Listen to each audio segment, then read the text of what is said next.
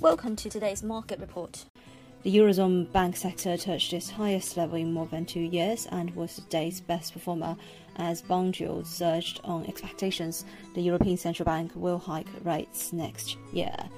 The dollar drifted lower after posting its biggest daily rise in more than four months last Friday as hedge funds pared bearish bets before the Federal Reserve's policy meeting this week.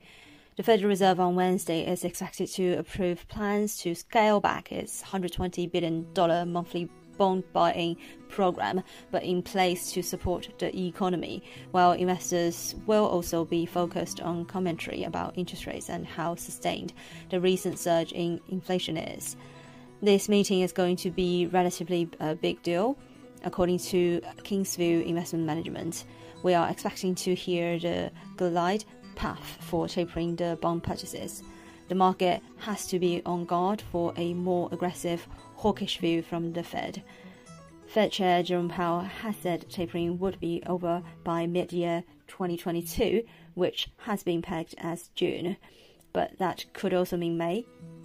The Reserve Bank of Australia meets on Tuesday, the Fed on Wednesday, and the Bank of England on Thursday. US Treasury yields were mixed on Monday, and German bond yields edged higher but trimmed earlier gains as investors retained their bets for two rate hikes from the ECB next year, ECB President Lagarde disappointed expectations of a firm pushback against the recent market pricing of two hikes next year, which are at odds with the bank's inflation outlook. Benchmark 10 year notes last fell 122nd in price to yield 1.5575% from 1.5560% late on Monday, while German 10 year yields slide to yield minus 0.099%.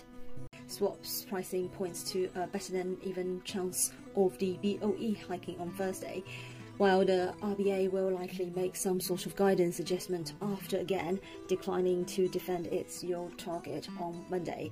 A survey on Monday showed US manufacturing activity slowed in October, with all industries reporting record long lead times for raw materials, in indicating that stretched supply chains continued to constrain economic activity early in the fourth quarter. GBP USD is at 136.59, whilst the euro dollar is at 116. This is today's market news. Thanks for listening. We'll see you next time.